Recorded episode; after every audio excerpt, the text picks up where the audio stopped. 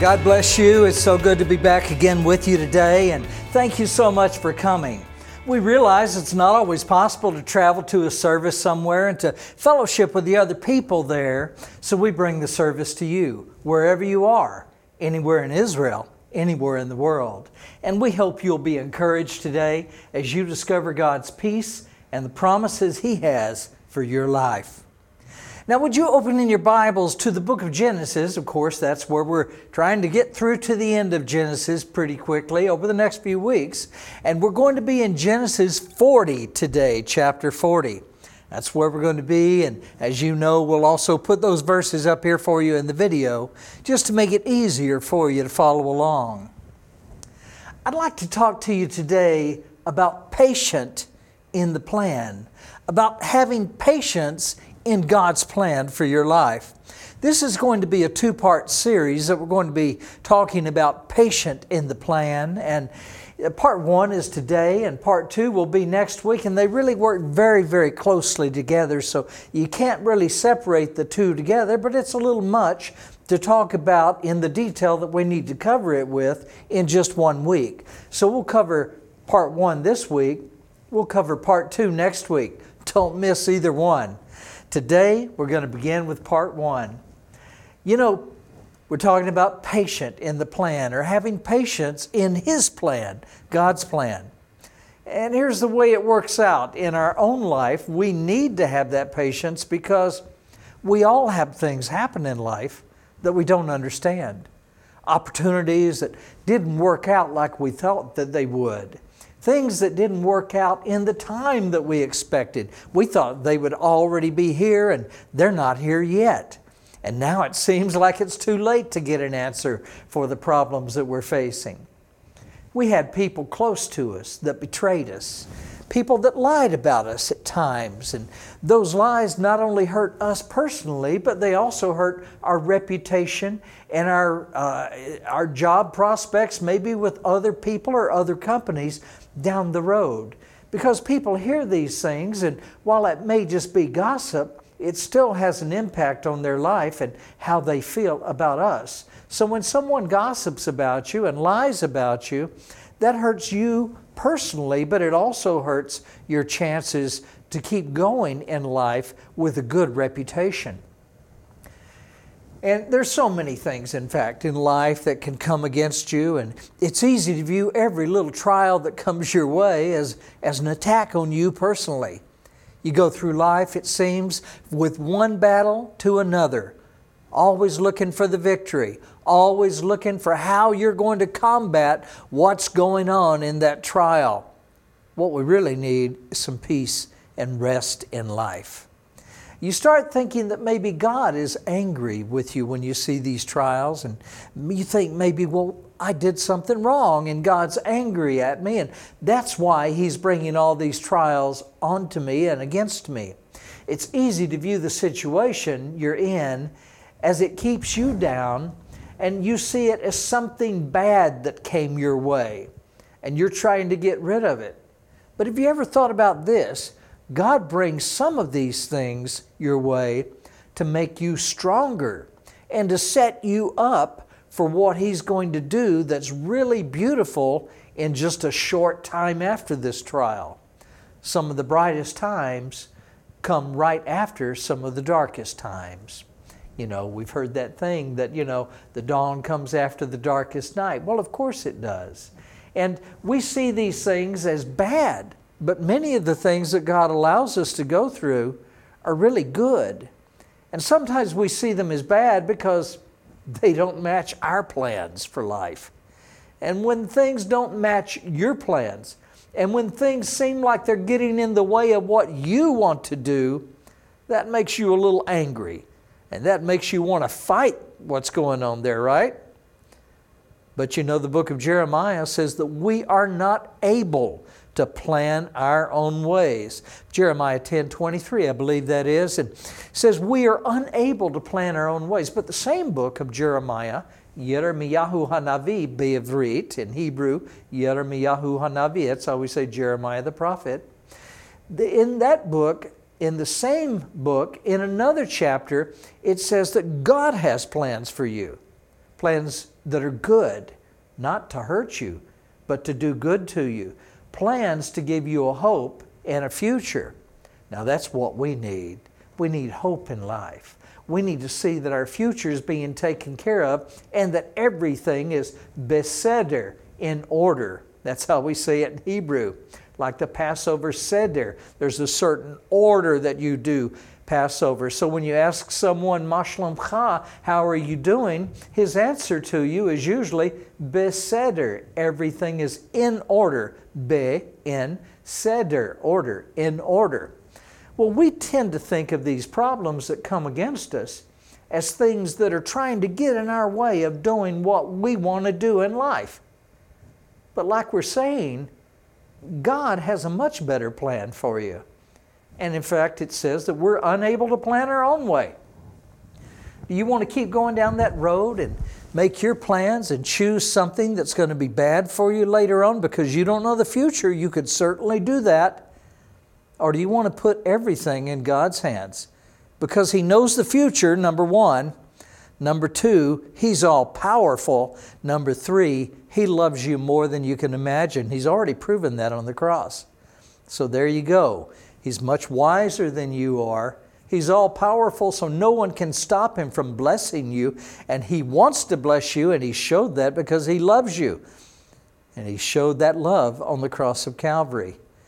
So, isn't it better instead of trusting your own flawed wisdom, instead of trusting what you think is best for you and not knowing what tomorrow holds and everything might go downhill after tomorrow because of something you didn't know about today? Isn't it better than trusting yourself to trust the Lord with your life? You see, He's letting you go through these things. The things you're facing, He's letting you go through them. Some of them He's brought to teach you and to strengthen you.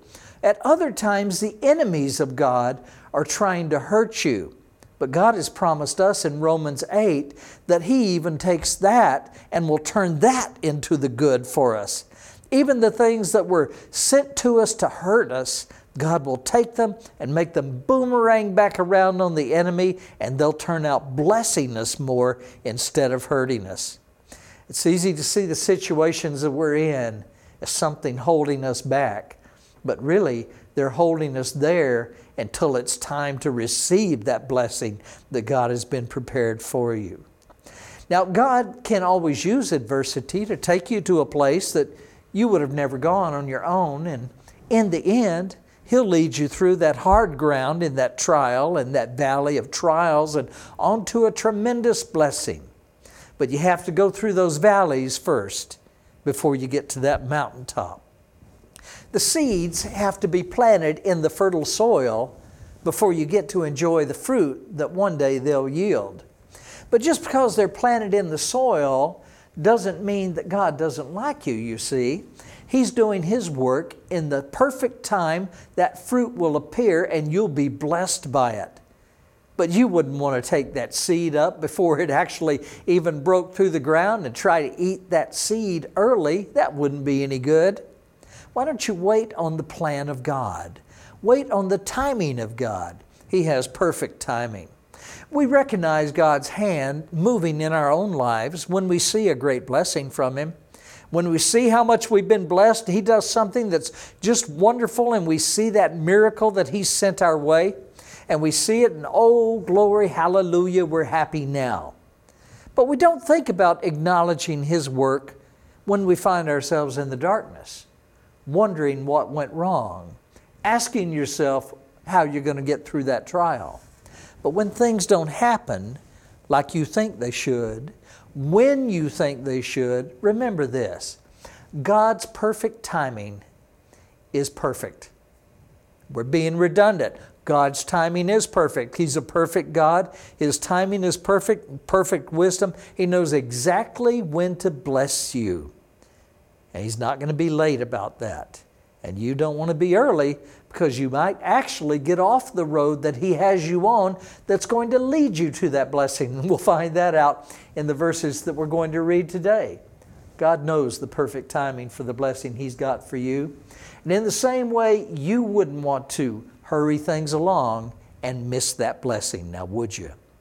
In the end, all of these things that come your way, the betrayals, the lies against you, the delays in the plan, are actually all being used by God to grow and to prepare your blessing in life. You just need to lean on His timing, trust in His wisdom, and stop trying to figure everything out yourself and make things happen with your own strength, your own plans, your own limited wisdom, and your own schedule. Each of those things you've faced is being used by God to direct your steps, to bring you to just the right place at just the right time. You just need to remember that God's wisdom is perfect, He loves you greatly, and that He's all powerful. Remember? When we remember these three things, we realize that we can rest in Him. You can leave it all in His hands. And at just the right time, He'll show you how He's taken everything you've gone through and He'll turn it into something beautiful. Just wait on the Lord. Wait on the Lord. Now, as we go through these verses today, we're going to see a theme that we're going to be studying that's going to carry us through next week and, as well, because Joseph is going through trials now. But in the same way, you may be surrounded by darkness unsure of which way to go, what to do, uncertain of what's going on and why this is all happening to you. But just be patient where you are. Be patient where you are. God has a plan for you. He's tenderly preparing for you, and He's bringing you through these times of darkness, uncertainty, and trial because that's how He's getting you to the blessing that He's prepared for you. And the blessing He has for you is amazing. It's worth the wait, it's worth the trials. God has prepared something for you that is absolutely amazing. Don't get off the path. Let Him lead you through life. And that new day is right the other side of that trial that you're in. Just be patient in His plan. Though things are clear now, God is at work. And He will bring you out to that blessing soon soon. Things don't look too clear right now, do they? I mean, you look around, you can't make sense of it, but know that God is there with you. He's promised He'll never leave you nor forsake you, and He's going to bring you out the other side into that light and into that blessing soon. Just patiently wait on God's plan and His hand to move. That's the way it was, as we said, with Joseph in our chapter today. So now let's look at Genesis chapter 40 and starting at verse 1. It, it says, It came to pass after these things that the butler and the baker of the king of Egypt, that's Paro, remember that's how we say Pharaoh, Be'avrit, in Hebrew, Be'avrit in, he, in Hebrew, that's how we say Pharaoh is the word Paro. And so it came to pass that the butler and the baker of Paro, the king of Egypt, offended their Lord somehow. We don't know how. It offended their Lord, the king of Egypt. And Paro was angry with his two officers, the chief butler and the chief baker. So he put them in custody in the house of the captain of the guard in the prison the place where Joseph was confined. Remember, that's where he ended up last week after he had all these false accusations made against him. And it says in verse 4 And the captain of the guard charged Joseph with them. The guy who ran the prison had seen that God was with Joseph, with this young man, and, and that he was taking care of all the things in the prison, and God was blessing him when he did. And the whole prison was being run in order, and everyone was as happy as they could be in prison. And there weren't a lot of riots and things like that. And Joseph was doing something there that it was obvious that God was with him. And so the captain of the guard had charged Joseph with this baker and the uh, wine bearer that had worked for Pharaoh.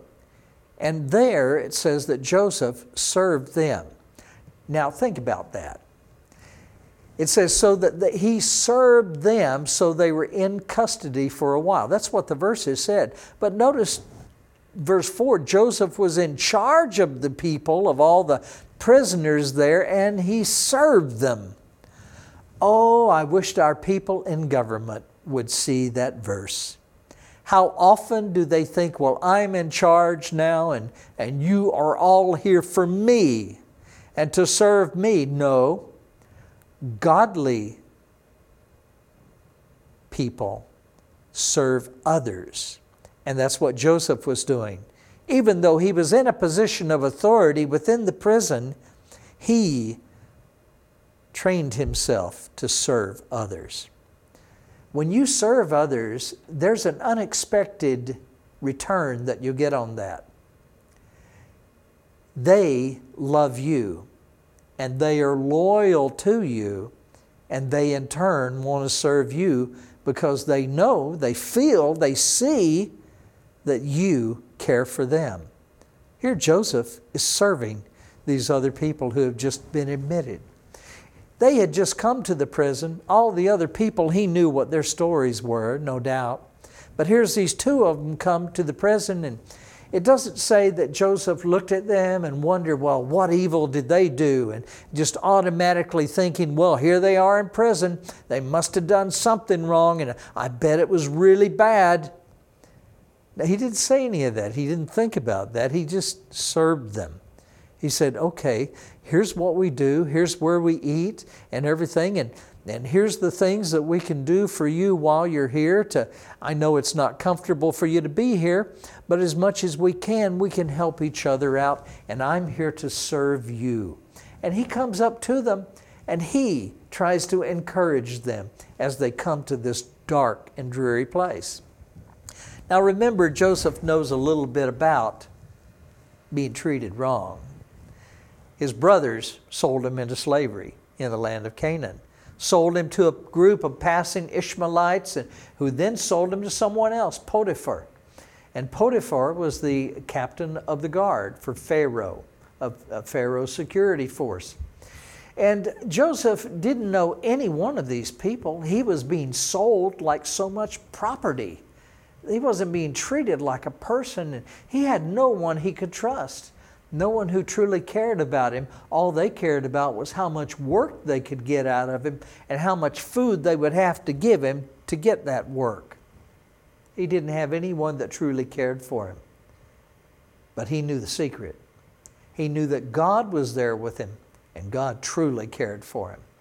But in the house of Potiphar, the captain of the guard for Pharaoh, once he was sold by the Ishmaelites to Potiphar, the captain of the guard for Pharaoh, God blessed Joseph with favor. And his master noticed that everything that Joseph did, everything that he assigned him to do, Joseph would do, and it somehow became so blessed and worked out so beautifully that Potiphar started giving him other things to do.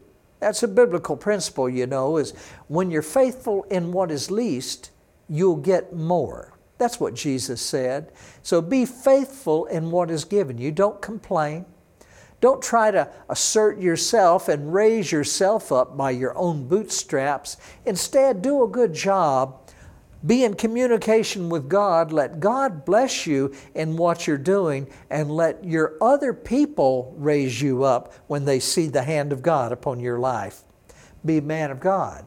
Be a woman of God, and let God promote you don't worry about when your promotion is due and don't worry about, well, I didn't get the promotion that that guy did or I don't make as much, as much money as she does over there. And don't worry about what is happening with other people.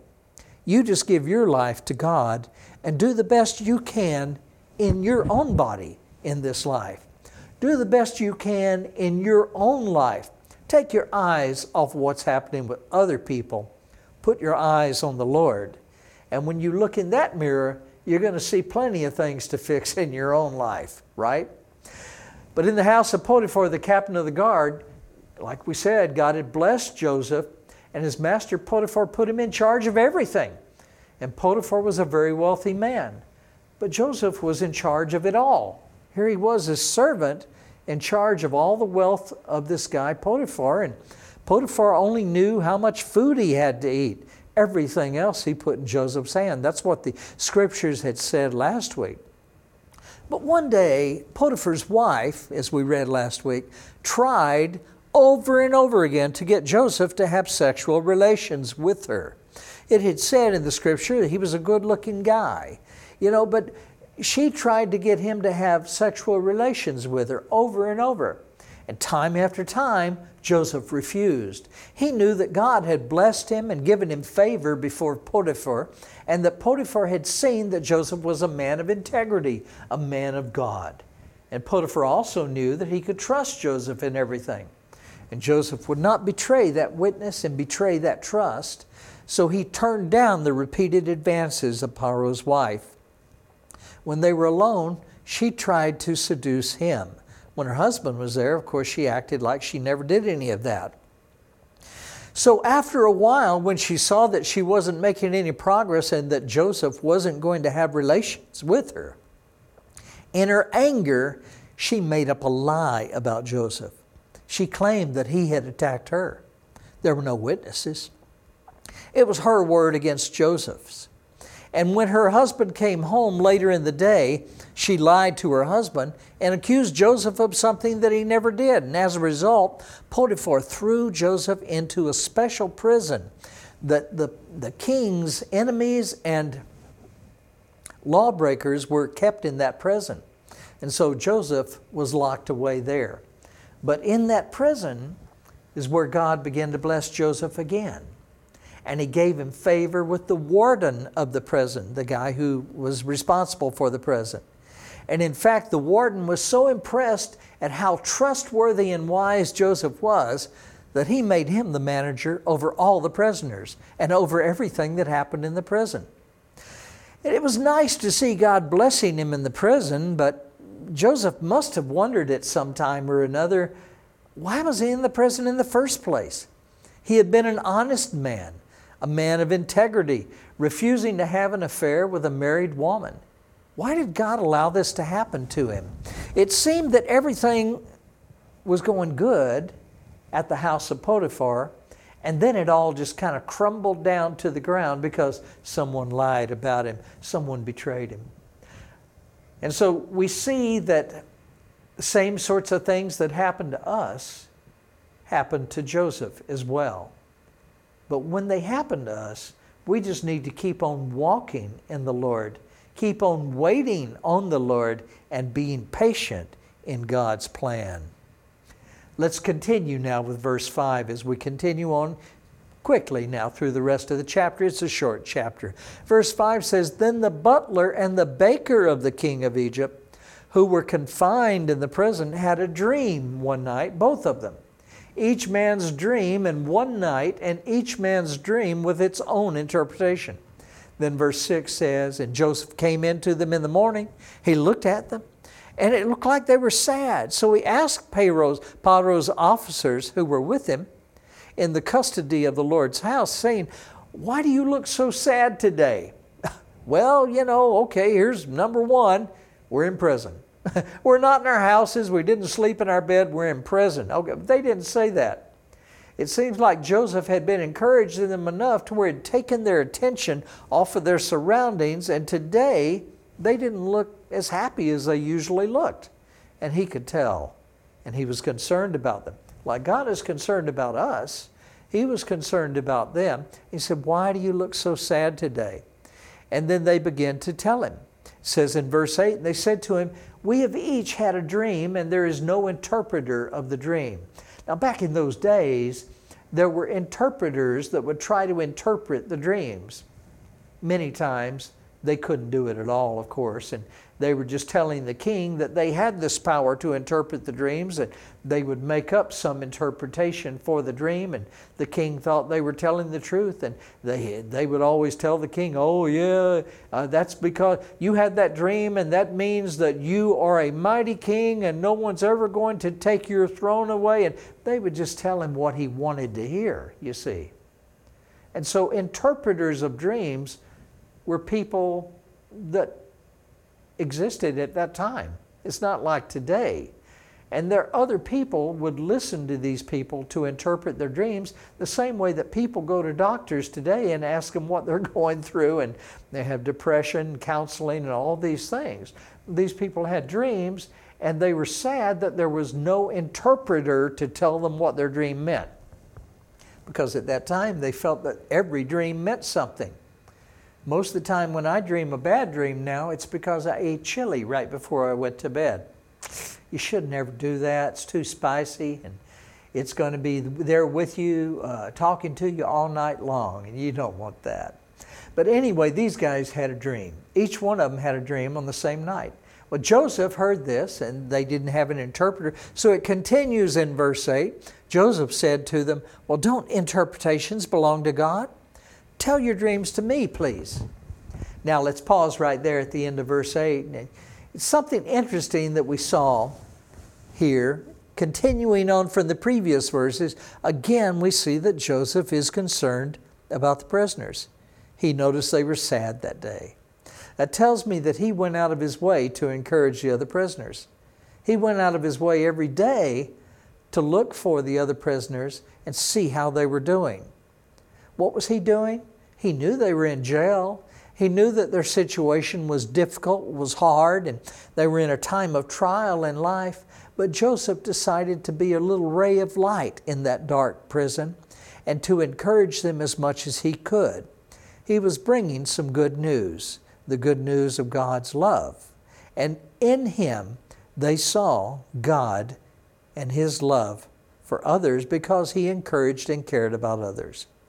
Joseph must have reminded them continuously of the blessings that they had, even in prison.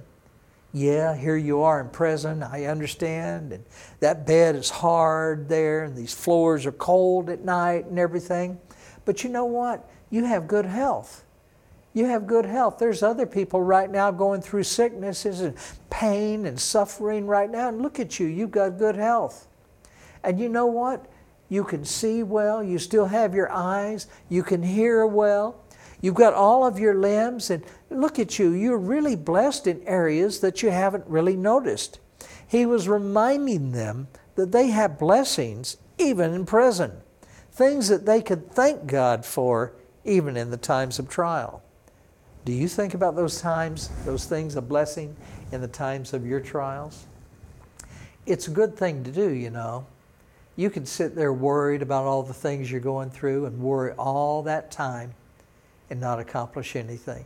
It only makes you sick. It makes you feel worse. It makes you worry. It makes you fearful. It makes you afraid of what you're going through, of how things are going to turn out. But if you look and find the things that God has given you, the things that you are still enjoying and you turn it around and you start blessing Him for that, it'll turn that frown upside down for you.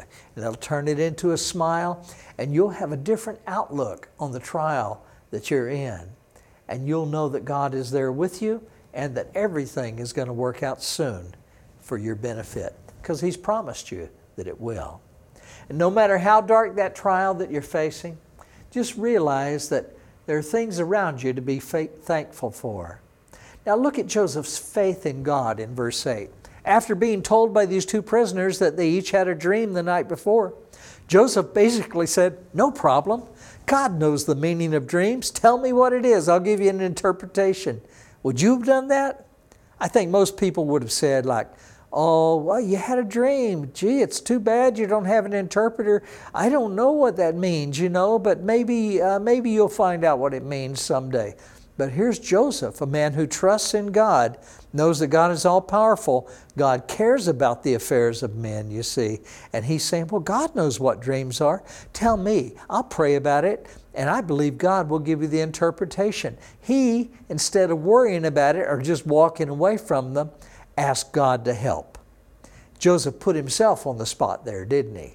Now, no doubt he'd been talking about God, trying to encourage these prisoners there, and now they would all see if the God that Joseph spoke of was real or not. Joseph didn't have any doubts about God's power, so right there in front of them, Joseph told them, God's going to let you know what your dreams mean. Tell me what they are, and we'll get an interpretation from God. He's a man that believed in God. God just wasn't someone that he read about, God was someone he talked to. God was someone he listened to. God was someone he knew. And Joseph was someone that God knew because he believed on God. It would not be very long at all before they would see if Joseph's interpretations of the dreams were real or not. So Joseph put it all on the line and he put everything on God. He was a man who trusted in the Lord. Now let's continue on at verse 9, see what happens. Says, verse 9 Then the chief butler told his dream to Joseph and said to him, Well, in my dream was a vine before me. And in the vine there was uh, there were three branches, and it was as though it budded, its blossoms shot forth, and its clusters brought forth ripe grapes. And then Paro's cup was in my hand. I took the grapes and pressed them into Paro's cup and placed the cup in Paro's hand. Verse 12 then says, And Joseph said to him, This is the interpretation of your dream. Now, before we get into this, a butler is the guy who prepared the wine for Paro's cup. We have two people here. We have the baker who prepares the food for Paro. We have the butler who prepares the thing to drink for Paro. And he had envisioned this branches, three branches with grapes, so he would press them down together and make them into wine and serve it to Paro in his dream. And so in verse 12, Joseph said, Well, here's the interpretation then. The three branches are three days. Verse 13, so within three days, Paro will lift up your head and restore you to your place in his palace.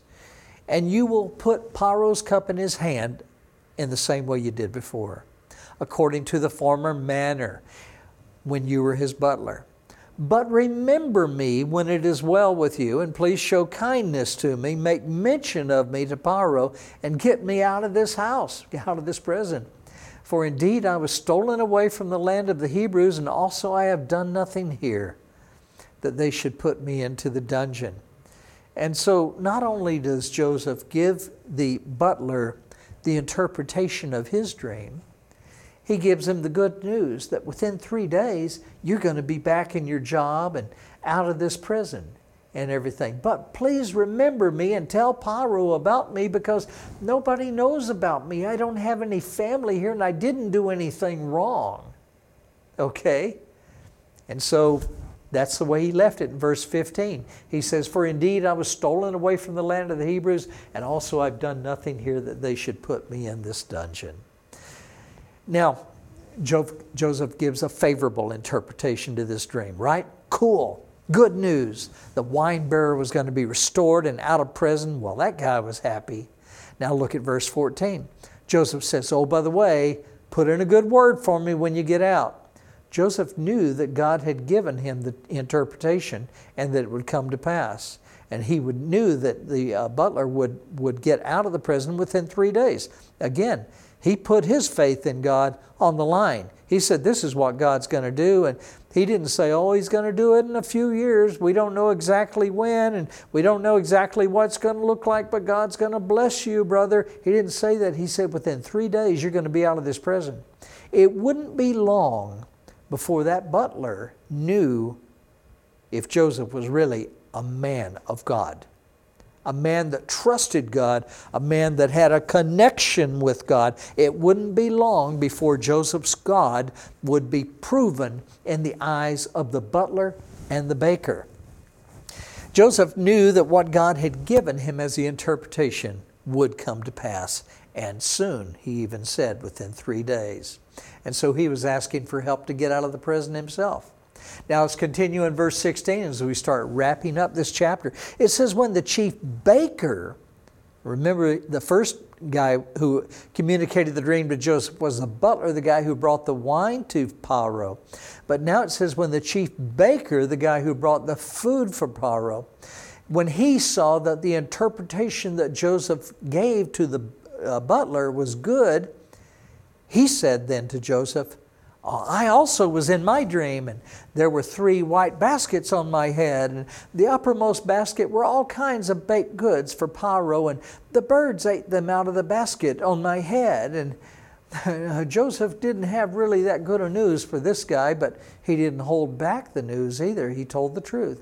So, verse 18, Joseph said, Well, here's the interpretation of your dream, and the three baskets or three days, and so far so good, right? I mean, the, the baker is hearing this go, oh, good, the, the butler is going to be released in three days, and here's my three days too. He's talking about it in verse 18, and But then he says, Within three days, Paro will lift off your head from you and hang you on a tree, and the birds will eat your flesh from you. Ouch. Now the baker heard the favorable interpretation he had given the wine bearer, the butler, and he must have thought, now it's my turn to get some good news. Verse 16, 17, 18 gets him all happy, and he's waiting as Joseph is going, Yeah, and okay, and these are three days, and, and that basket, that's the bread and everything, and you're, go, you're going to be, you know, you're, you're the baker and everything. But, but then he gets all happy, but it's not going to be the news he was looking for. Now, notice here that Joseph was faithful to speak what God was giving him. Good news, bad news, but all the news. Where have we heard that before? Television? I guarantee you haven't heard it in a long time. Wouldn't it be nice if our news providers today would simply tell us the news? Tell us what the president is doing good, and then tell us what he's doing bad. Tell us what the prime minister is doing good, and then what he's doing bad. Don't just tell us what he's doing good all the time. Don't just tell us what he's doing bad all the time, depending on your own political opinions. Tell us the facts and let us decide. Let us make up our mind. Tell us the facts and let us decide what's going on. Don't try to program us into what you want us to believe. That's an agenda, and news shouldn't be that way. News should be all the truth the good, the bad, the ugly. I think it was Clint Eastwood movie, right? Yeah, Clint Eastwood, the good, bad, the ugly. Well, anyway, the news should be all of the news. They don't tell you how to decide. They shouldn't tell you how to decide. They just tell you what's going on. Then you decide what to think about it. Most people are pretty smart. Most people are able to think about that on their own, right? Wouldn't that be nice if news went that way? But it seems like that's just a thing of the distant past. Oh well, but I just I digress. Verse 20 now says, that we finish up these last few verses, it says, Now when it came to pass on the third day, it was Paro's birthday, that he made a feast for all of his servants. And he lifted up the head of the chief butler and the chief baker among his servants. Then he restored the chief butler to the work that he had done, to his butlership again, and he placed the cup in Paro's hand again. But he hanged the chief baker as Joseph had interpreted to them. And yet the chief butler did not remember Joseph, but he forgot him. So three days later, we see that the interpretation that Joseph, Joseph had asked God for were proven to be true. Now the chief butler and the chief baker, who is no longer with us now, both saw that Joseph's God was the real, true, living God, and that he did miracles and he was concerned with the affairs of men and he was not some God that was way out there, but he was a God that was right there and would answer prayer. He saw that Joseph's God was the real, true, living God that made heaven and earth. And yet, verse 23, we see the sad commentary that the chief butler didn't remember Joseph. We don't know if he got excited. We don't know if, if he was scared of Paro and didn't want to mention anything about Joseph. So, three days later, we see it all coming to pass as Joseph had said it would be when he interpreted their dreams, way down in that dark dungeon of a prison. Chief butler was released and once again serving Pharaoh, but the chief butler forgot about Joseph. So Joseph stayed in prison. Now that could have been very discouraging to Joseph, and, but never do we read about him complaining.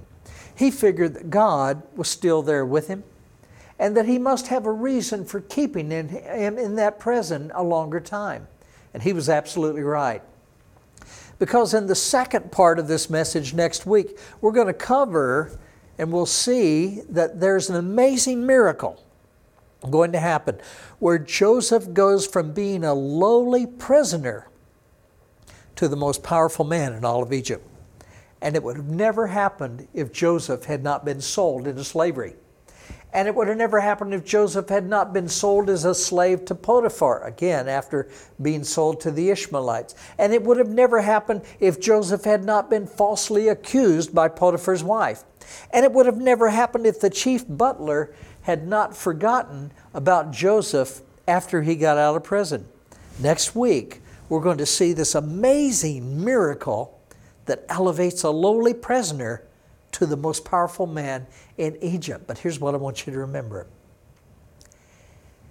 it had to happen. God's plan was set to unfold at exactly the right time. And if Joseph hadn't been in this ugly, dark, dungy prison, he would have never met these men.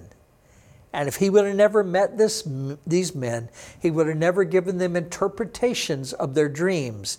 And now, next week, we're going to read that the butler actually does remember and Pharaoh has a dream that he wants to know the interpretation of. So the chief butler tells Pharaoh about Joseph. And Joseph comes and interprets the Pharaoh's dream. And the Pharaoh is so impressed with Joseph that he makes him second in command in all of Israel, controlling all the money, all the food, everything that happens. Only in name and in the throne was Paro higher than Joseph.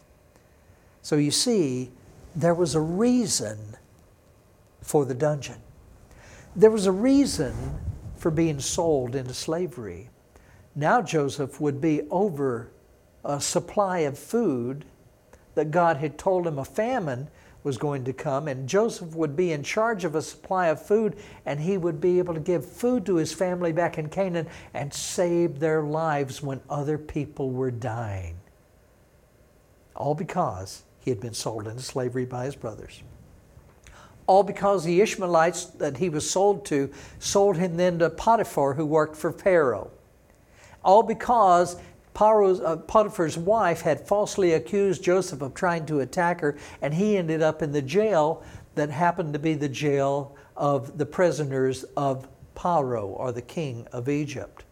And because he was there, when the baker and the butler were put in there and had these dreams, Joseph was able to interpret it, and now Joseph will be able to interpret Paro's dream because the butler will remember him next week when we talk about it. And because of all of that, he becomes the second most powerful man in Egypt, really the most powerful man. But it would never happened if he would have gotten out of those prisons early. It would have never happened if he hadn't been sold into slavery. It would have never happened if the chief butler and the chief and the baker had not been having those dreams and needed an interpretation. Joseph could have complained about his situation. He could have gone, Lord, why do you have me in these places? This is so hard, Lord. No one even knows that I'm here. Well, it's okay because God was going to bring people there to him because of their own transgressions and everything. And they were going to bring them into the prison. They were going to meet Joseph, and then they were going to tell other people outside of the prison about Joseph. When you find yourself in the trials, don't complain to God. And it's not because God hates you. It's not because you've done something wrong and, oh, oh, we've always done something wrong. And we just tend to set the bar a little higher. We go, well, if I've done something really, really wrong, God must be mad at me. You realize we do wrong every day, probably every minute, every minute out of every hour. Our lust of our eyes, thoughts of the flesh, covetousness, all of these different things that we could do wrong that God could judge us for. But God loves us, and He's proven that on the cross of Calvary. For God so loved the world that He gave His only begotten Son, that whoever believes on Him shall not perish, but have everlasting life. John 3.16, Babrita Chadashah in the New Testament. So you see, all these things are part of God's plan to do something amazing. And you and I are thinking about our plans for today and what's going to happen today, but God's thinking years down the road. And the things that He puts you through today is part of a plan that's much bigger than you can imagine. You are part of a grand, amazing plan, and God will use you in a major way. But don't worry about the things that you plan for your life. Submit yourself to the plans that God has for your life and be patient with Him knowing that He is there with you through all of these trials, just like Joseph. He'll use Joseph now to save Joseph's family back in Canaan. All of his brothers, even the ones that sold him into slavery, his father, his father's wives, all the entire family of Israel. And remember that it will be through Jacob, who is also called Israel, that God will send his Mashiach, the Messiah, to take the sins of mankind upon himself, that mankind might have everlasting life. Even to all of those who believe on the Son of God, the Messiah, the Lord. All who believe on him will be saved. So when you're in the darkness, not understanding why all these things are happening around you the way they are, when you're wondering where God is in all your trials and afflictions, just remember God has a beautiful plan for it all on up ahead. And He's counting on you to be patient in His plan. Amen. Why don't you give your life to the Lord today, right now? You know, if you call out to Him, He'll hear you cry and He'll answer you and He'll rescue you from that darkness you're in and He'll shine His light on your heart and you'll be given a new life. He'll change you into a new person. Throw all those bad failures away and you'll be made completely new, given a new start. And he will give you everlasting life in heaven, just like John 3:16 said as we quoted on believing on his Son, the Messiah, the Lord, Yeshua HaMashiach. And that's guaranteed by God Himself. We want to give you an opportunity today to believe in Yeshua as the Messiah and Lord and to receive God's peace in your life. You can be saved and given everlasting life in heaven by simply believing that God sent His one and only Son into the world to save us from judgment. The simplest thing for the greatest gift. You could pray something like this. Just repeat it after me if you'd like. You could say, God, I do want to know you and have real peace in life. I believe on your Son, Jesus, the Messiah, as Lord. Please forgive all my sins. I give my life to you. Thank you, Lord. Amen. Now, if you prayed that prayer, I'll tell you something. God heard you. And He's already started working in your life. He's already at work a little seed's been planted deep down in your heart. And over time, you're going to begin to see the wonderful changes that God's making in your heart. Get in a good Bible based church. Learn about Him every day in His Word. Talk to Him every day in prayer. He's going to do beautiful things in your life.